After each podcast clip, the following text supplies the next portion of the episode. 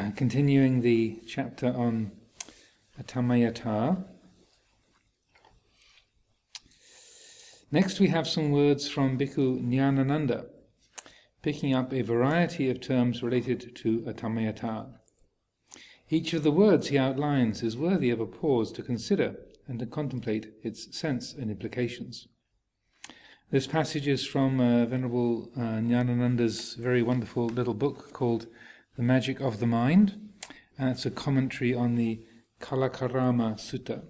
Uh, and uh, Bhikkhu Nyanananda, as he mentioned before, is a, um, a Sri Lankan monk and is very um, uh, gifted as a writer and meditator and um, has done a number of uh, significant books. Um, this one, The Magic of the Mind, and then um, uh, one called Concept and Reality about uh, conceptual proliferation, Papancha, and then uh, one that's just been recently published. Um, uh, on dependent origination, and then a series of seven small books, um, a series of 38 lectures, 33 lectures on Nibbana, called Nibbana, the Mind Still, which covers a lot of the same material, but uh, they started uh, uh publishing them while Ajahn Pasanno and I were in the process of doing this book, and we decided, leave that. leave it aside till we're done, otherwise we'll have to re-scramble all of our of our formats. So we um, we uh, were deliberately not trying to replicate what the Venerable Nyanananda was doing, but it's a, a very fine collection of um, of teachings. So that's called Nibbana, the Mind Stilled, and that's uh, a series of seven books. I think it's all online, isn't it? Yeah, it's all online through his uh, his website. His people's uh, people have prepared for him. So this is from the magic of the mind, from two different uh, uh, sections of it. The process of becoming is thus shown to be perpetually going on within the mind of the samsaric individual who identifies himself with sense data under the proliferating tendencies towards craving, conceits, and views, the three main asava and these are, all, uh, these are more usually referred to as the Papancha Dhammas. This identification is implied by the term tammayata, literally of thatness. And one who resorts to it is called tammayo, one who is, quote, made of that, unquote, or is of that stuff, quote unquote. Since the perceptual process of becoming, sorry, since the perpetual process of becoming in the psychological realm is necessarily followed by birth, decay, and death, sorrow, lamentation, grief, and despair, in every specific instance of short lived identification, an insight into the law of dependent arising provides one with the key to the entire gamut of samsaric experience. Though that's uh, quite densely packed um, statements there.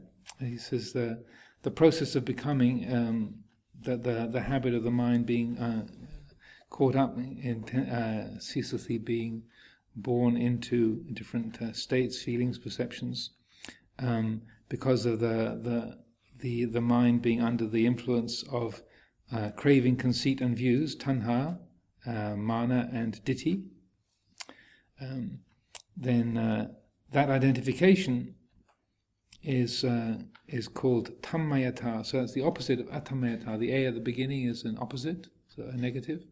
So tammayata, when the mind is under the influence of those uh, craving, conceit, and views, then it becomes made of that uh, uh, tammayata. And one who resorts to it, a person who's sort of lost in that, there uh, they are described as tammayo, T A M M A Y O, tammayo, made of that or of that stuff.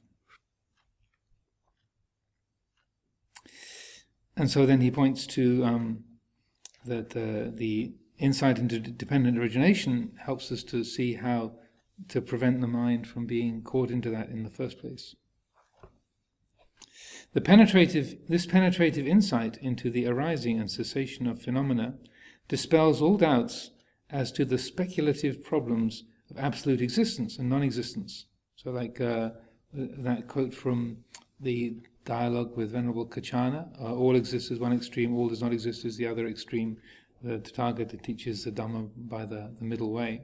So, uh, this penetrative insight into the arising and cessation of phenomena dispels all doubts as to the speculative problems of absolute existence and non existence, of unity and plurality, etc. And the mind is brought to rest in the quote unquote middle, though paradoxically it now rests on nothing. Okay, that's an interesting little clause there.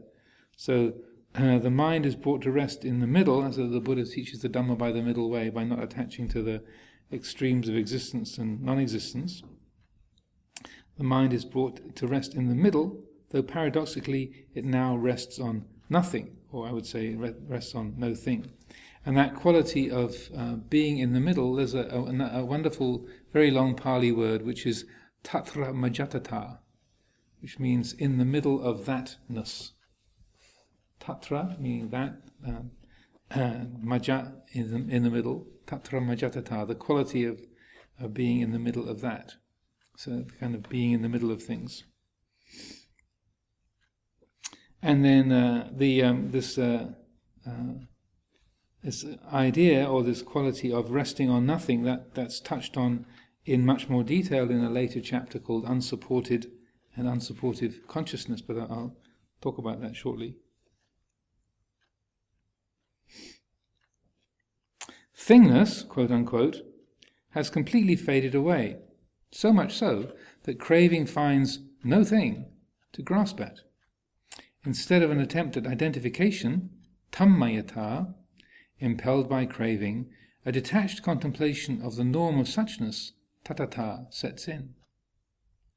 With this emancipation of the mind, one's attitude towards the world, with all its vicissitudes, all its troubles and difficulties and interesting stuff, the world with all its vicissitudes becomes one of, quote, such likeness, tadita, unquote of aloofness, atamayata, which is so uh, aloofness is his translation of atamayata. Um, and he deserves to be called the such one or the such like one, tadi or tadi tadiso. Then there's a little verse that uh, completes that um, passage which says, That ardent one who touched the destruction of birth by overcoming Mara, by vanquishing the Ender, that wise sage, the such-like one, the knower of the world, is unattached, attamayo, in regard to all phenomena. And the Pali for that is uh, pasayang marang abhibhuya ant, uh, antakang yochapusi jatikayang padhanava so tadiso lokavidu sumedho sabesu dhamesu attamayo muni. So that's a. Um, I was thinking of making up a little um, uh, inscription for uh, when Sumedho comes to visit, since he got his name in this particular little verse. So tadi so lokavidu sumedho sabhesu dhamesu atamayo muni. So that means that wise sage, the such like one, the knower of the world, is unattached in regard to all phenomena. So I haven't got around to actually putting that together yet, but it's uh, when I was looking at this, I thought oh, that'd be nice to make a little sort of portrait pic- photograph of Luang Por and put that on as a caption and hang it up in the nursing kuti. So it's just an idea. so this um, resting on nothing, and uh, when we were having the, the discussion a couple of days ago about about Dhamma and, and Dhamma not being a, a thing in the in the world of other things or, or the Dhamma being no thing. And it's difficult to, to get the mind around. But um, it reminded me uh, of a, um, there's a, a famous uh, book, I think we have a copy of it in the library here, uh, by John Cage, the um, experimental musician. It's called Silence. His most famous piece of music is uh, 4 minutes 33 seconds of silence. And uh, the the the the piece that uh, John Cage composed. The, the, instructions are that the the pianist comes and sits down in front of the piano and holds their fingers over the keys for exactly four minutes and thirty three seconds. No no uh, no less no more, and that's that's the piece. So I used to uh, uh, um, have the idea that the the mu- and he is a very uh, uh, sort of a strange and experimental musical composer. And so I, my thought was that the, the, the music was the sound of the people in the auditorium going, Has it begun yet? I can't hear anything. shuffle, shuffle, grumble, grumble, mumble, mumble. And that, that was the music because uh, he had he'd done pieces like um, called li- like living room music where people are just sort of uh, moving furniture and, and, and knocking uh, lampshades and such like. Uh, so he had the, uh, that kind of range of activity. But then I found out that uh, his uh, idea for this piece came when he visited uh, MIT, the Massachusetts Institute of Technology, and he was taken into what's called an anechoic chamber, a room that's completely silent.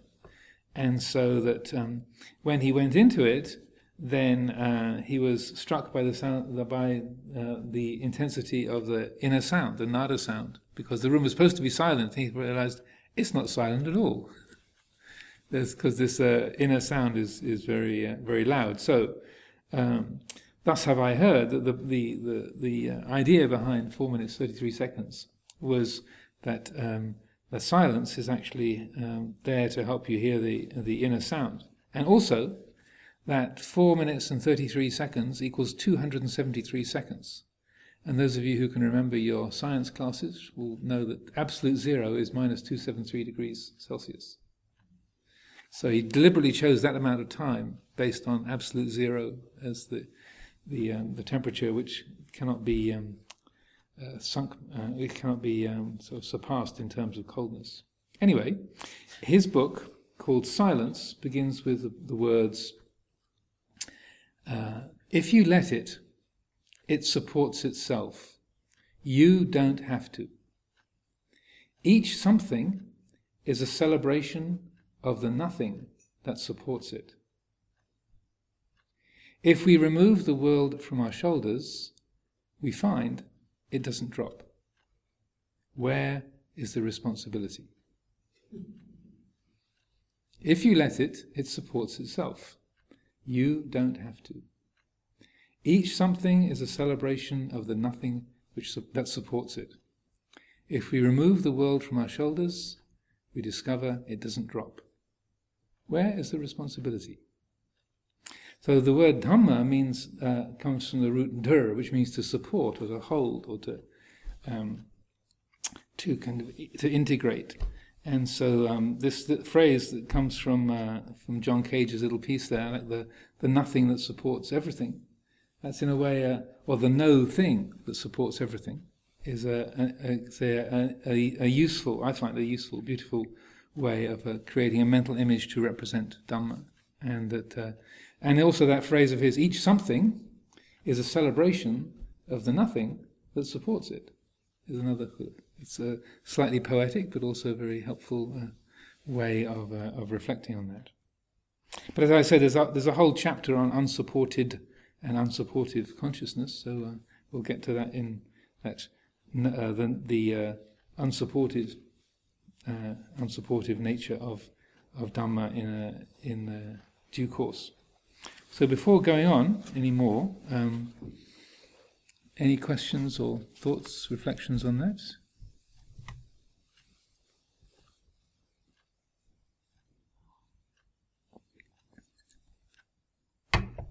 Okay, so then this is a commentary on the Kalakarama Sutta, and and then so uh, the island goes on to say, the discourse he's commenting on, the Kalakarama Sutta, is very brief, although highly potent. It's included here in its entirety. So this is from the Anguttara Nikaya, Book of the Fours. So I brought that along so I can have an alternative translation for this as well. At one time, the Blessed One was staying at Saketa in Kalaka's monastery. There the Blessed One addressed the bhikkhus thus Bhikkhus, Venerable Sir, they replied, the Blessed One said this Bhikkhus, in this world with its gods, Maras and Brahmas, among its population of recluses and Brahmins, gods and humans, whatsoever is seen, heard, sensed, cognized, attained, sought after, and pondered over by the mind, All that do I know. Whatsoever is seen and pondered over by the mind, all that I have fully understood. All that is known to the Tathagata. But the Tathagata has not taken his stand upon it. If I were to say whatsoever in the world, and so forth, all that I do not know, that would be a falsehood in me. If I were to say, I both know it and know it not, that would be a falsehood in me. If I were to say, I neither know it nor know it not, it would be a fault in me. Thus, bhikkhus, the Tathagata does not conceive of a visible thing apart from sight. He does not conceive of an unseen. He does not conceive of a thing to be seen, quote unquote. He does not conceive about a seer. He does not conceive about, of an audible, a thing to be sensed, a cognizable thing, as p- apart from cognition. He does not conceive of an uncognized. He does not conceive of a thing worth cognizing. And so it's the same with all of the, the senses. He does not conceive about one who cognizes. Thus, because the Tathagata being such like, tadi, in regard to all phenomena seen, heard, sensed, and cognized, is thus. Moreover, there is none other greater or more excellent than one who is thus, I declare.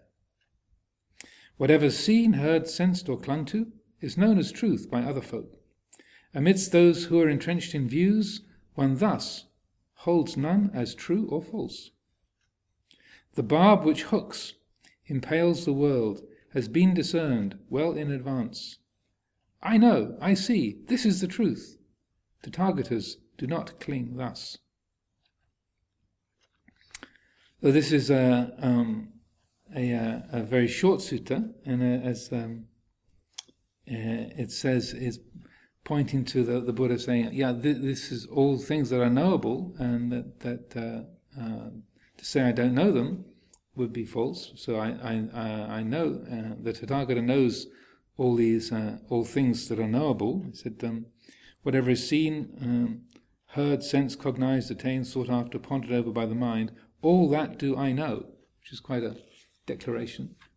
But then he's not uh, making a, a, stand on that or just uh, or, or, taking a, uh, a fixed view in relationship to that.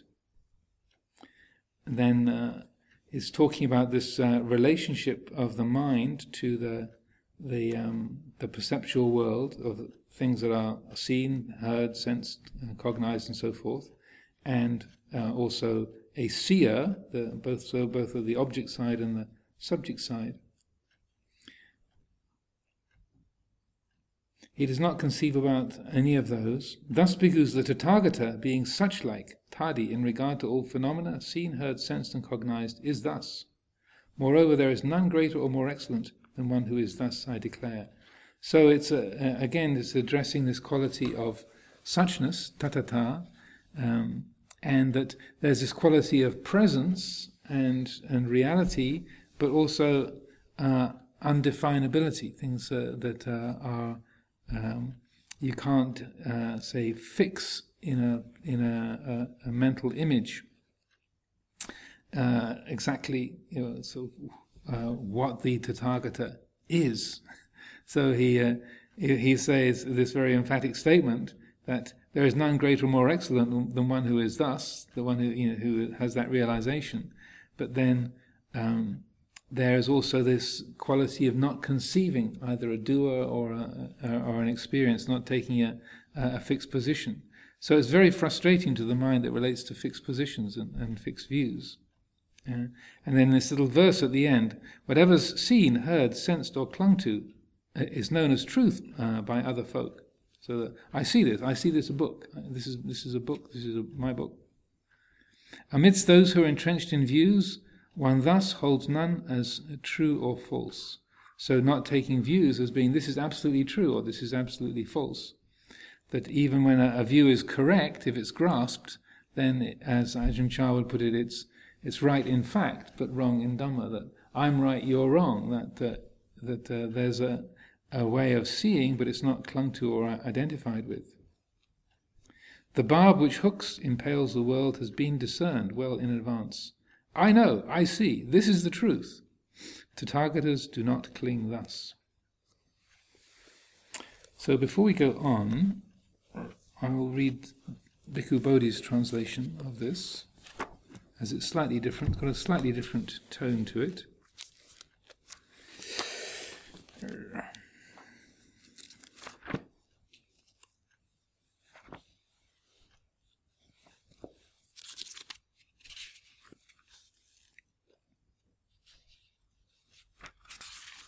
So I'll just read the um, the main part of it. Because in this world with its devas, Mara and Brahma, among this population with its ascetics and Brahmins, its devas and humans, whatever is seen, heard, sensed, cognized, reached, sought after, examined by the mind, that I know. Um, Bhikkhus in this world with its devas, Mara and Brahma, among this population with its ascetics and Brahmins, its devas and humans, whatever is seen, heard, sensed, cognized, reached, sought after, examined by the mind, that I have directly known. It has been known by the Tathagata, but the Tathagata did not become subservient to it. Because if I were to say in this world with this uh, uh, devas and so forth, that I didn't know, that would be a falsehood. If I did, I both know and didn't know, that would be a falsehood. And so on. Then the main passage he says, So, having seen what can be seen, the Tathagata does not misconceive the seen, does not misconceive the unseen, does not misconceive what can be seen, does not misconceive one who sees. Having heard what can be heard, having sensed what can be sensed, having cognized what can be cognized, etc. He does not misconceive the cognized, does not misconceive the uncognized, does not misconceive what can be cognized does not misconceive one who cognizes. Thus, bhikkhus, being ever stable among things, heard, sensed, and cognized, the Tathagata is a stable one. So, uh, Bhikkhu Bodhi translates this word tadi as stable, and he has a, a useful note on that.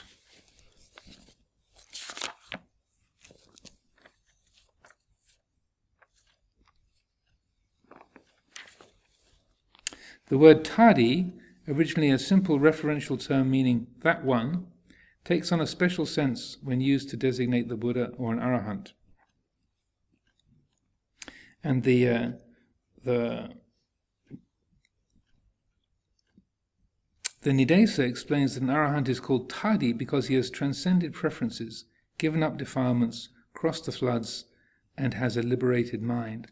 So that quality of, of stability it's, um, so that whereas is, um, Bhikkhu has it as such like or thus, then uh, the um, uh, Bhikkhu Bodhi is translating it as a stable one, that stability coming from not being moved by preferences, by like and dislike, and um, the the kind of habitual way of of uh, taking uh, a fixed view about things. So that quality of stability is what he so brings forth as being an, an, that other, an, another attribute of that quality of suchness, the sort of, um, if you like, the imperturbability or the, the uh, unshakability. Thus, bhikkhus being ever stable among things seen, heard, sensed, and cognized, the Tathagata is a stable one. And I say, there is no stable one more excellent and, or sublime than that stable one. Amid those who are self constrained, the stable one would not posit as categorically, true or false anything seen, heard, or sensed, clung to, and considered truth by others. Since they have already seen this dart to which people cling and adhere, saying, I know, I see, it is just so, the Tathagatas cling to nothing. So it's a slightly different flavour to that, but I thought it was good to share that with everyone so you can have a a sense of both, um, also the, the, discussion we were having yesterday about tathata suchness. Sort of, it's a it's a term that's hard to, to pin down uh, for obvious reasons, but um, that uh, I felt it was helpful to bring forth that quality of stability, or sort of the unshakable quality, in that sense of. Could you relate uh, stability with uh, you, uh, the sutta you, you told before, and it's supported by nothing. is it possible to really it stability? That's stability, um, supported by nothing. Um, um, I mean, they're, they're uh, yeah, they're, they're in, in, a sense they're related.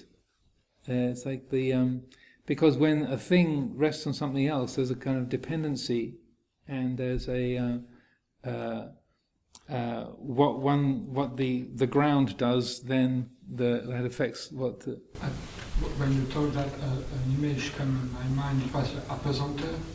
When you see cosmonaut in, mm-hmm.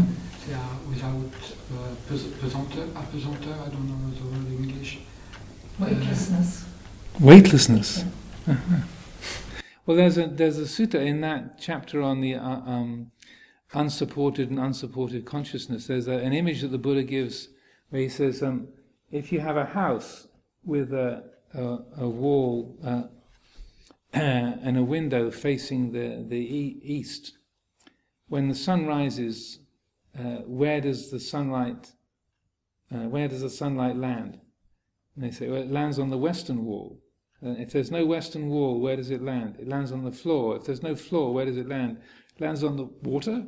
If there's no water, where does it land? Well, if, if, there's no water or, or, or, ground, then it doesn't land. And the Buddha said in the same way that the, the um, if the consciousness is unsupported, then it's, it's a consciousness that is liberated. It doesn't rest on anything, and so that there I hadn't put it together in that same kind of way, but it, it is, I guess, that, that same kind of stability.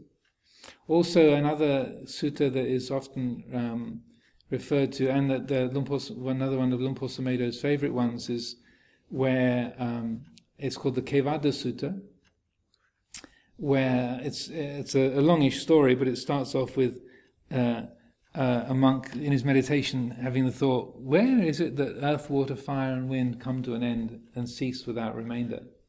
And he goes off into the uh, heavenly realms, one after another after another, asking these different devas, where is it that earth, water, fire, and wind cease without remainder? And each one says, oh, we're just the four great kings, we don't know about that stuff. That's philosophy, you know, you need to go upstairs. So he goes up to past the four great kings, the Tavatimsa heaven and Indra, and then up into the Tusita heaven and the Paranimmita Vasavatti heaven, and they go, whoa, that's deep stuff, deep stuff. You better go up into the Brahma worlds, you know, better ask up there, and then goes into the Brahma world and asks the um, uh, the uh, the Brahma gods, and they say, well, you know, you better ask Mahabrahma. You know, Brahm, Mahabrahma is going to, you know, the, Mahabrahma is the only one who can answer that because you know, that that's the sort of source of divine knowledge. So and then he he uh, he waits for the Mahabrahma to, to manifest, and then he asks Mahabrahma, "Could you tell me where earth, water, fire, and wind fade out and cease without remainder?"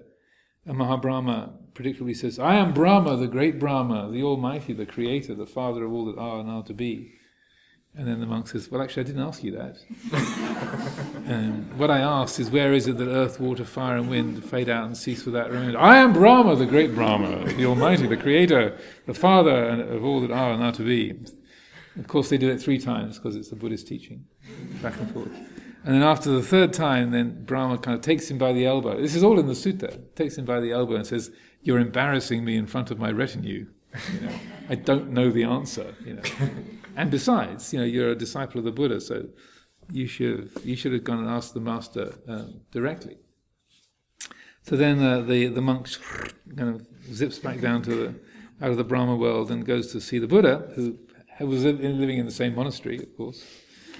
and uh, so then he went to ask the Buddha, and uh, the Buddha said, "Well, you put the question in the wrong way.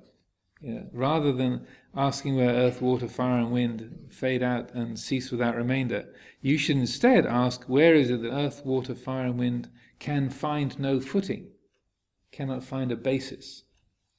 Uh, and so in the same thing where they are unsupported. And they said, and it's in the and the Pali is vinyanang anidasanang anantang sabato pabang, which uh, and it's one of the few instances where vijnana, uh, the word vijnana, is used to refer to a a transcendent or a liberated quality of, of awareness. So vinyanang anidasanang means uh, non-manifest, not visible, not formed. Uh, anantang means infinite, limitless. uh, sabato pabang can mean radiant in all directions, or it can mean accessible from every side. So uh, uh, this was a, a, a phrase Luang Por Sumedho often used that uh, vinyanang anidasanang anantang sabato pabang, because that's it. And the Buddha says that's uh, the consciousness which is non-manifest, which is infinite, which is radiant um, uh, or accessible from every side. There it is that earth, and, uh, earth, water, fire, and wind um, can find no footing, and long and short, and coarse and fine, and pure and impure, they can find no footing. There it is that nama and rupa uh, are all held in check. They they they, they, cease. Uh, they they cannot find any kind of traction.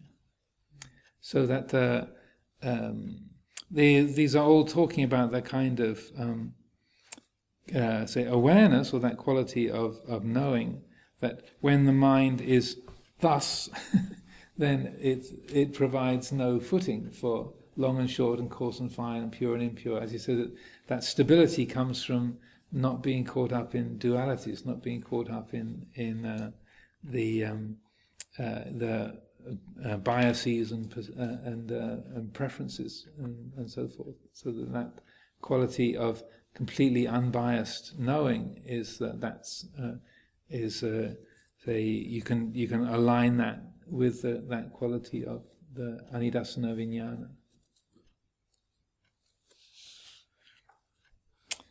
Okay. so then going back to Venerable Jnanananda's translation, the terms thing worth seeing, hearing, cognizing, etc., are pointing to the habit we have of imputing inherent value or substance to perceptions. Like this book is a solid thing, this chair is, is absolutely real. These words are uh, of inherent meaning and value so forth. So, uh, a thing worth seeing, hearing, cognizing, etc., pointing to the habit we have of imputing inherent value or substance to perceptions, thoughts, and emotions. Without such imputation, without giving value, saying this is a book, that, uh, that without the mind making it into a book, that bookness there is there is a configuration of elements, but that bookness is given by the mind and the fact that I speak English, and that's uh, the word that refers to this particular configuration of perceptions. Without such imputation, they do not possess any such solidity or worth. Or like the, I was quoting that, that uh, account of Luang Por Chah when he was uh, a young uh, Tudong monk uh, living at, um, uh, I think it was uh, Khao Wang Chai, um, uh, and he was camped out in this old um, sort of di- uh, dilapidated sala, and his mind was in a very, very clear and you know, very lucid, awake state. And he said, there, uh, uh, there was a kettle, uh, uh, but it, it, wasn't a kettle. You know, and there was this spittoon, but it wasn't a spittoon. It was, it wasn't anything. It, it didn't disappear, but it was, uh, it was its kettleness. My mind didn't give it its its usual kettleness or its spittoonness. It was that or as he puts it very simply, it was a kettle, but it wasn't a kettle.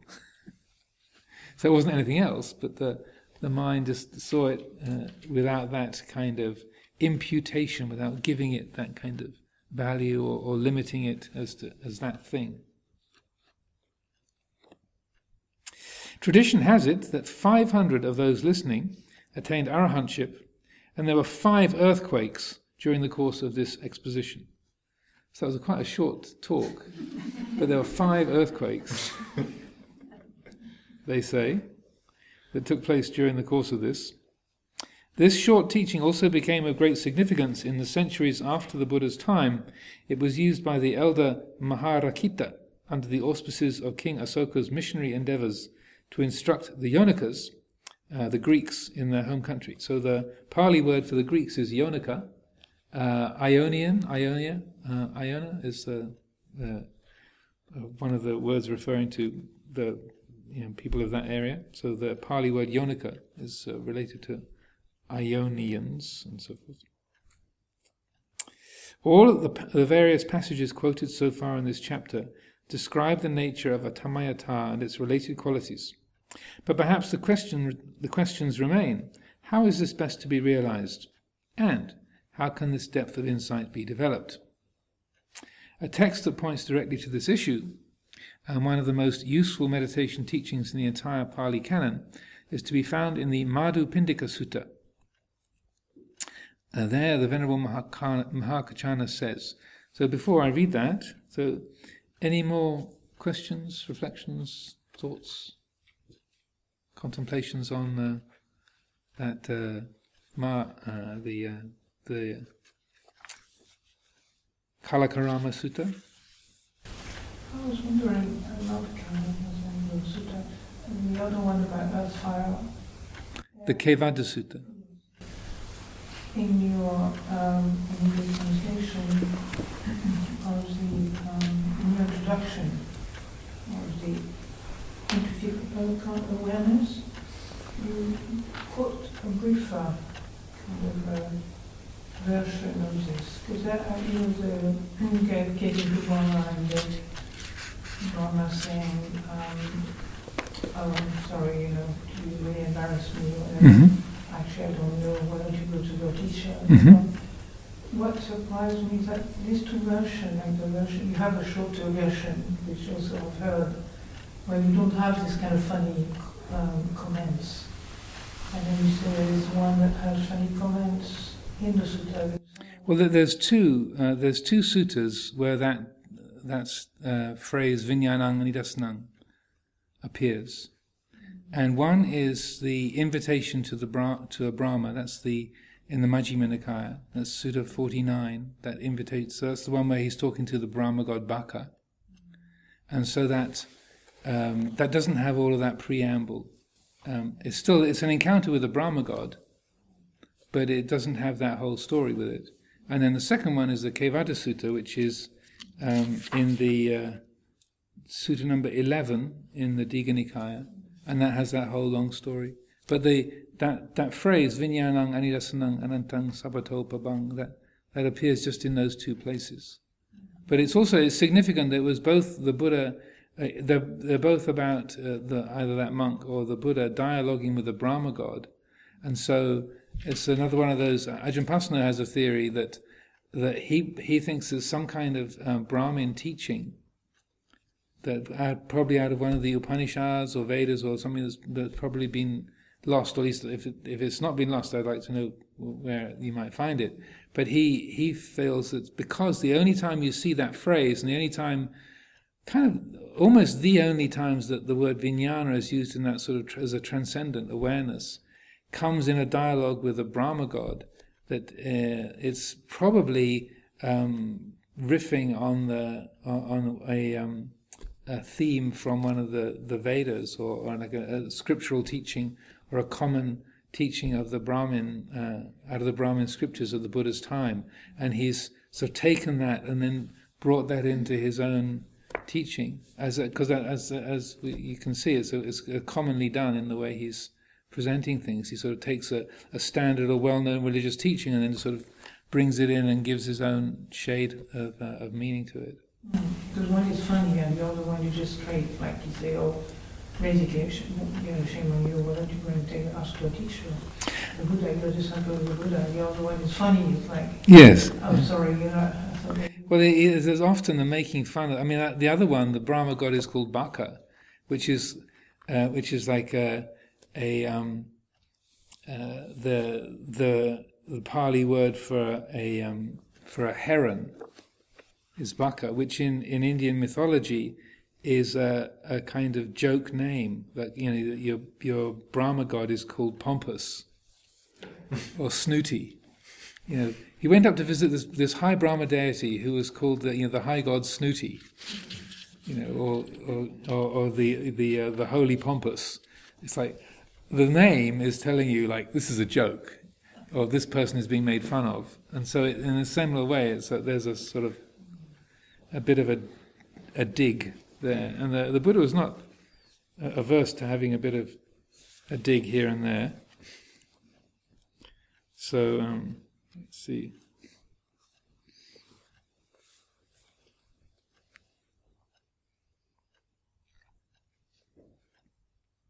Yeah, I didn't. I didn't spell it out here, but th- that was one. Uh, Venerable Maitreya was saying that if you if you're familiar with Indian Indian uh, mythology and the kind of folklore, you, the word the name Baka for the Brahma god would, would, jumps out at you like that's a kind of like like calling the a Brahma god the holy you know the the uh, the holy uh, snooty one or the uh, the the great high pompous one. Yeah. I don't know if you remember, but Ananda Ramananda Maitreya mentioned once that uh, the sutta was the only sutta in all the Tripitaka. Now the Buddha talks about consciousness beyond the sense consciousness, talks about transcendent consciousness. He told us there's the only place mm-hmm. where he talks about something beyond the, the sense consciousness transcendent mm-hmm.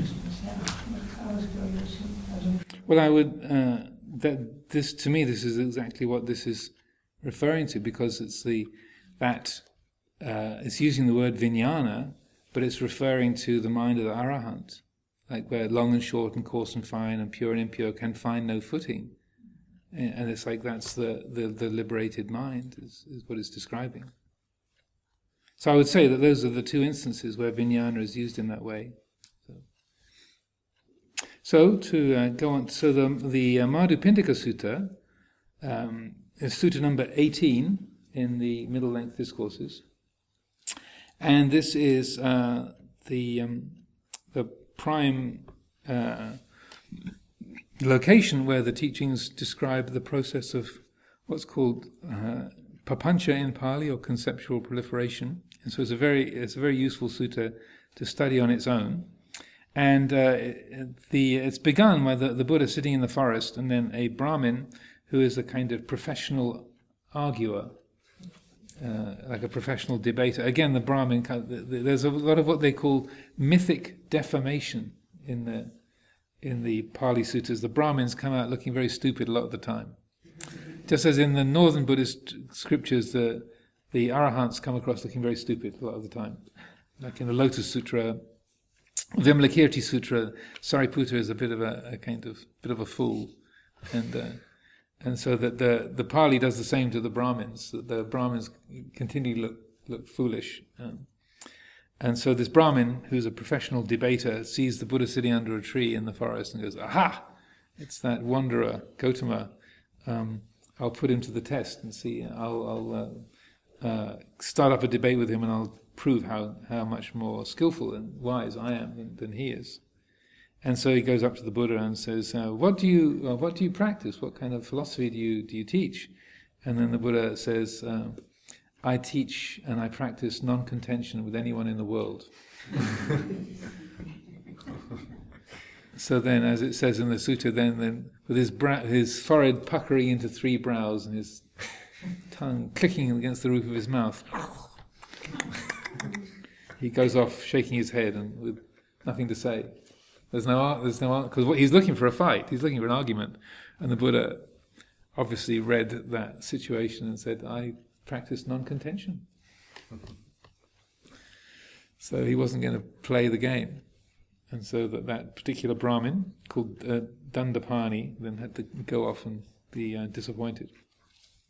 So anyway, he goes back to the monastery and then talks about that encounter and then makes a, a brief statement and then uh, about how it's through the um, non-attachment to perception that is how that uh, quarrels and disputes are avoided and come to an end in the world and then that's a brief version of it.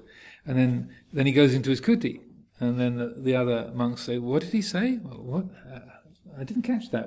Can, can, you explain that?" And they said, "Well, let's go and ask Mahakaccana because he's really good at explaining in detail statements made by the Buddha in brief, and that was his expertise." And so they go and visit Mahakaccana, and they repeat this brief comment that the, that the Buddha has made. And uh, how is it that, that non-attachment to perceptions is related to the ending of quarrels and disputes? And then it's Mahakaccana who gives this very detailed analysis. And then at the end of the sutta, uh, when they, uh, Venerable Ananda, who's heard this, goes to the Buddha and repeats the whole thing and said, uh, uh This is what Venerable Mahakaccana said about perception and conceptual proliferation. And the Buddha said, This is exactly as I would have explained it you know, had I been asked. So this is precisely the, the, the same um, terms uh, and uh, and understanding that, that I have that Mahakaccana is given. And so then Ananda says, "This is wonderful. This is the most delicious. This is the most kind of gorgeous, fantastic, beautiful, delightful sutta. It's like a a, a, a, a ball of honey." Uh, uh, what should we call this sutta? And the Buddha said, "You can call it the honey ball sutta." so madhu is, madhu is honey, and pindika is like a little ball or a, a lump. So the Buddha said, "You can call it the honey ball sutta." So it's been called the Madhu Pindika Sutta after Ananda getting excited and uh, enthusiastic about the, the deliciousness and uh, the delightful nature of this teaching. So, what Mahakaccana says is dependent on the I and forms, I consciousness arises. The meeting of the three, the I, visual, visible forms, and I consciousness, the meeting of the three is sense contact, phassa. With sense contact as condition, there is feeling, vedana. What one feels, that one perceives, sanya. What one perceives, that one thinks about, vitaka.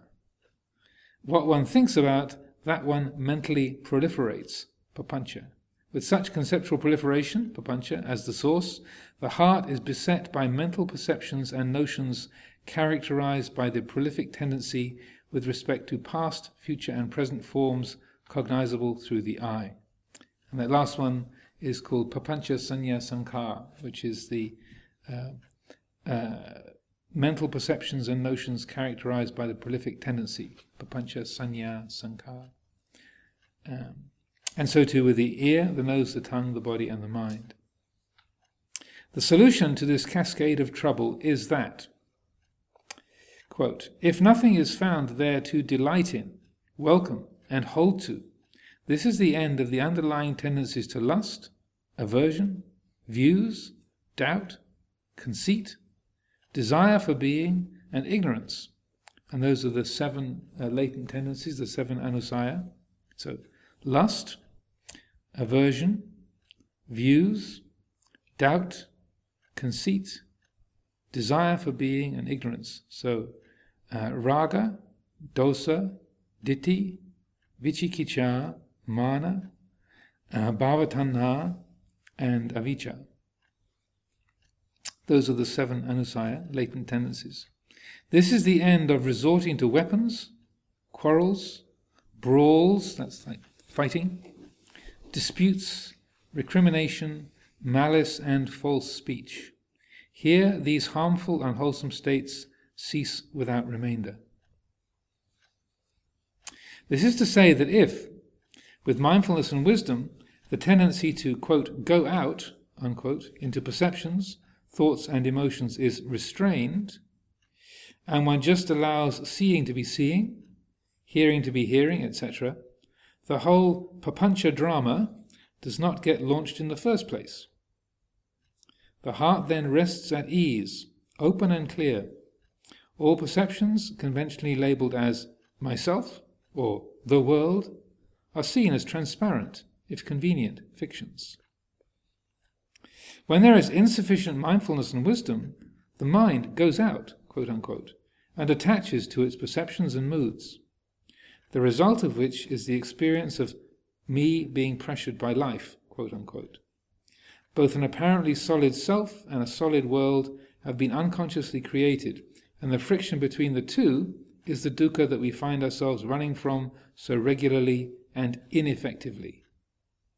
Trying to find a me without a world that burdens it is like trying to run away from our own shadow. No matter how hard we run, the effort is bound to fail as the one form generates the other.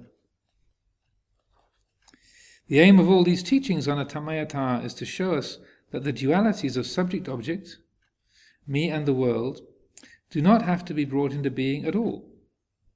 And when the heart is restrained from, quote, going out, unquote, and awakens to its fundamental nature, a bright and joyful peace is what remains. This is the peace of Nibbana. These reflections upon Atammayata bring us to the end of our exploration of the conditioned realm, and with this we begin the next phase of the inquiry. So I highly recommend that this uh, Madhu Pindika Sutta and also Bhikkhu Nyanananda's book Concept and Reality is a really good uh, uh, explanation and a, a, very fine commentary. He's a very practical commentator, uh, so it's not just uh, trying to impress you with knowledge or brilliant ideas, but it's very much le- uh, based on, on practice and um, how to use these teachings to watch your own mind and to see how these proliferations take take shape. And uh, this process is, is defined in the sutta. So the say using visual forms, the, the eye, visual visible forms, the eye, the physical eye, the object, and then eye consciousness, the, the light reaching the eye and hitting the, the, the retina, and then the electrical impulse going down through the optic nerve into the brain, eye consciousness. Those three together, the eye, the eye visible forms, and then eye consciousness, that is phassa, or sense contact. With sense contact, there is uh, as condition there is feeling. So that's just pleasant feeling, painful feeling, neutral feeling. So even in evolutionary terms, this is this is how things work. That the the the sense organs they even before they've clearly defined what is being perceived, they the sense organ registers uh, attractive, good, uh, dangerous, bad, uh, or neutral. Don't worry about it. And that so even before the designation that comes through sanya uh, has has formed, there's a there's a feeling that uh, that arises, and so the, the the Buddha is right on the on the mark with his uh, with the description here as well. So there's contact leading to feeling, Vedana. What one feels, that one perceives. So the sanya, then the, the English word sign or designation is related to sanya. So that's where the, it registers. Oh, white with a red line, brown, uh, brown, blue, green, uh, the the the uh, the actual perceived object, color, uh, shape, etc. arrives. But then vitakka is that naming of like so the eye perceives the form and it recognizes the color, and then vitakka, the thinking. Vitaketi means to the, to think. Then the vitaka comes in and says, blue-ish carpet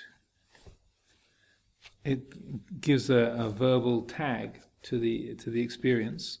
So vitaka is the ordinary word for thinking, conceptual thought, and then vitaka leads to um, uh, papancha, conceptual proliferation. So this carpet has only got another um, 10 days of its life. Going to be refurbishing the whole of the sala. Dear old carpet, you've served us well. You've been there since 1991. Oh yeah, that was that winter retreat that Ajahn Sumedho, Sister Jodhika and Lawrence Haynes, they organised that. And I was at Chithurst with Ajahn Kittisaro. Oh yeah, that was so much fun. That was a great winter retreat. That was 1991. Wow, that was more than 25 years ago. Gee. This is Papancha. so then, uh, Papancha then leading to Papancha Sanya Sankhar, which is that, um, the, as you can see, it progresses from the simplicity uh, of um, seeing, hearing, smelling, tasting, touching, and then there's a, this rapidly advancing, or there's uh, me experiencing this. Uh, I call this blue, or I call it green, or uh, this is the carpet. And then papancha is then the stories that attach to that, the judgments around it. And then papancha sanya sankhara is like, oh yeah, that was, yeah, that was really difficult, wasn't it? Because Ajahn Sumedho, yeah, he said to the Sangha, well, don't you think about it, I'll take care of it. And just me and Sister Jodhika and Lawrence Haynes will look after it. You don't think about it. And then that didn't go down very well. And uh, yeah, there was all kinds of fallout from that. So that's not. A... So there's the the world out there, the way that was done, what I remember. Oh yeah, gee, that was difficult. Uh, so then me here, the world with a sense of tension between the two. So that's um, an attention of um, of aversion, or tension tension of wanting, nostalgia. Oh, that was so great! That was so much fun. Kittisaro, we were such good mates, and it was a really wonderful, magical time. Oh, those days will never come again. I was so young. It was all so inspiring, and good, not like now. It's kind of ordinary. so the mind creates these these dualities. We can say, oh no, like, God, I was so confused and uptight and you know, over the top in those days, and I'm much more mellow and calm and clear and stable. So much better now than it was then, which is so awful and kind of turbulent and kind of weird and all these kind of. The mind creates these dichotomies, me and the world, and then the, the, there's a tension, a contending against the world, longing for something from the world, having an opinion about the world, uh, afraid of the world. Um, it creates this, and the further uh, down that track the mind goes with me and the world, and the more that sense of tension, uh, tension, alienation, insecurity, and so forth that takes shape. So this is a, uh, I, and I highly recommend uh, Bhikkhu Nyanananda's book Concept and Reality. I think we've got a few copies of it in the, in both in the main library, also in the viharas. That uh, it's really worth worth uh, worth reading and uh, getting familiar with it because he's a he's a, a real uh, like uh, Thanjakul Payutto in Thailand. He's a really uh, kind of unique scholar and a very very helpful uh, way that his um, teachings are put together. So that's enough papancha from me, I think. So, have any particular thoughts, reflections? Yes. Anusaya. Uh, seven Anusaya. Uh, between those seven Anusaya, there is no vibhava. It's only the becoming that's uh. Yes. It's interesting, isn't it? Yes. uh, well, there's there's uh, there's uh, biapada, there's aversion in the there's uh, which is the um, but it's uh, yeah it's just called desire for being and, it, and that might just be assumed to include both Bhavatanha and Vibhavatanha as a sort of heading. I'm sure people have written PhDs about it. I'm not sure, but I wouldn't be surprised. Um, but um, that, um, because also uh, the Bhavatanha and Vibhavatanha, they're very closely related, so that you can, uh, there's, a, there, there's a way of you can feel satisfaction in having got rid of that feeling of being, uh, getting rid of a feeling. Like, oh, thank goodness that's over. Ah. Like, there's actually a, a, a, there's a relishing of the I. I've got rid of that. So along with the vibhava, there's a bhava. There's a, and so that they're they're they're a, they're a pair really, and that um, so uh, I wouldn't read it into the into it that there's that vibhava doesn't count as a latent tendency. That, um, but I would uh, uh, see it as sort of meshed in with, with all of those as well. Ajahn, I watched the program the other day on um, Francis Bacon, the artist, you know, mm-hmm. the carved little fellow, you know, it was mine, and he destroyed a lot of his artwork, you know slashed it up and burnt it. Said, take it to the tip, you know. And the guy said, what was the problem? He said, as an artist, you're trying to trap reality, and it's impossible. When you keep come back and look at something again, it's not the same reality. It really made me think, you know. So when you look at a picture, you know, you think somebody painted Chah. But you probably don't see Chah that way. I don't know if you think that's is that the reality of Chah? You know, I think it's the reality of Jerry Rollison who painted him. Yeah, yeah. Yeah, it's so hard for an artist, isn't it, to depict reality? Yeah, John Cage was very interesting because much of his he was pretty weird all the way along, but then he, he got into Zen Buddhism in the 50s and 60s. And um, one of his most famous things is a talk on nothing that, that he gave and uh, I mean it covers uh, some of the, the, the, themes I was was reciting. With, uh, but uh, his whole approach to the artist and art uh, is very is very sort of spacious.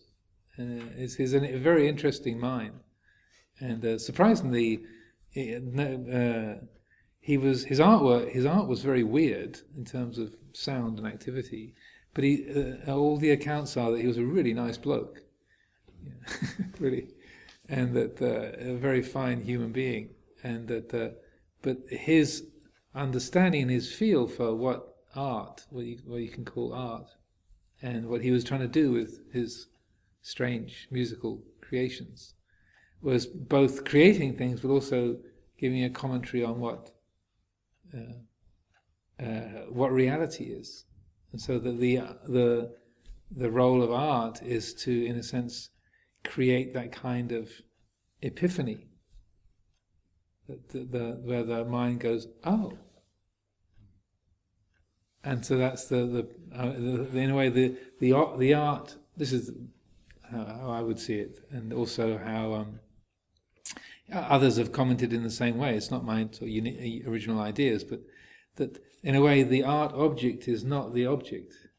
It's the the point of it is to create that oh oh that's that quality of of uh, uh, say attunement of the mind, an, an opening of the mind to the present. That's the purpose of it. So a, a, an art object, like his musical pieces, like Four Minutes Thirty Three, or um, water music, uh, involved a lot of uh, of water and a duck a duck whistle, such like. Uh, it's to um, awaken the mind and that the, the point of the, the art object is not the object itself, but the effect that it has on the, the experience of the listener, the viewer. That's the, the, the point is that aha that uh, that happens in you. That that's in a way that's the real art object. is how it changes your heart. I remember Ajahn Sundara, she always does this lovely thing. She said, she sat in front of Luang Por for years, you know, and then all of a sudden the penny drops. I love that expression, penny drops. And that's Dharma, isn't it? Penny drops. Same thing. I did a piece called Toy Piano Music. John Cage did a piece called Toy Piano Music. Toy piano music. Yeah. and I used it for, for my. Uh-huh. Really just silence, but it's just a, a piano. The real uh, th- this is not the this is a photograph. Uh, the the original is at Chithurst. Uh, this is a photograph of it, um, but uh, part of the art, the, the, masterpiece nature of it was that Jerry Rollison spent two years painting this. So when Luang Por Chah came in 1977, he took a lot of photographs of him sitting on a bench in the in the back garden at the Hampstead Vihara with an idea. He asked, Can I paint your portrait? I need to take some photographs. So Ajahn Chah sat there. So there's a whole series of photographs that Jerry Rollison took. And then he spent two years working on the painting. And in 79, Luang Por Chah came back. And there's a photograph um, of Luang Por Chah uh, in front of the painting. And he's got this foot wide grin on his face. And what he's just said to Jerry is, I bet you'd really suffer if I scribbled on his face. and Jerry took the photograph. So it's, a, it's a unique moment. Uh, but, uh, and, uh, and he was absolutely right because he looked at it and, and Jerry was sweating bullets because he's like, because Ajahn Chah could have, like Ajahn Buddhadasa, could have no expression. He does he like it? Does he not like it? Is he happy? Is he unhappy? What? And so he was waiting for a comment. But predictably, Ajahn Chah didn't say, you know, I like it or well done, but just uh, he he addressed the process that must have gone on with making it, because he could see like this guy is really, really focused on detail. he could see, and he could listen the the the, the quality of it, and he could realize this guy must have suffered a lot. so he saw the artist's mind in the painting. Not psychically, but just through observing. And so that's what he spoke to. But also made a joke out of it. Because then Jerry's like, he's joking. He, he's, he, He's not joking. I don't know if he'd actually reached for a crayon or anything, but, but uh, you know, he uh, he hoped Ajahn Chah was joking. but it was also that was a kind of beautiful way of appreciating Jerry's work and the two years he spent creating it, but also making light of it and uh, and and uh, uh, helping that uh, the event of the painting not not just to be about him, but about the uh, the suffering of creation, and also letting go. That, uh, that he could see. I bet you'd really suffer if I screw. I don't know what the tie would be, but something. I bet you'd. I mean, Ajahn Chah didn't bet, but there's a, shows a, an, an expression that uh, that uh, that he would use. That uh, you'd really suffer if I scribbled on his face, huh? and on that note, we can wind up for today. That's the end of chapter six.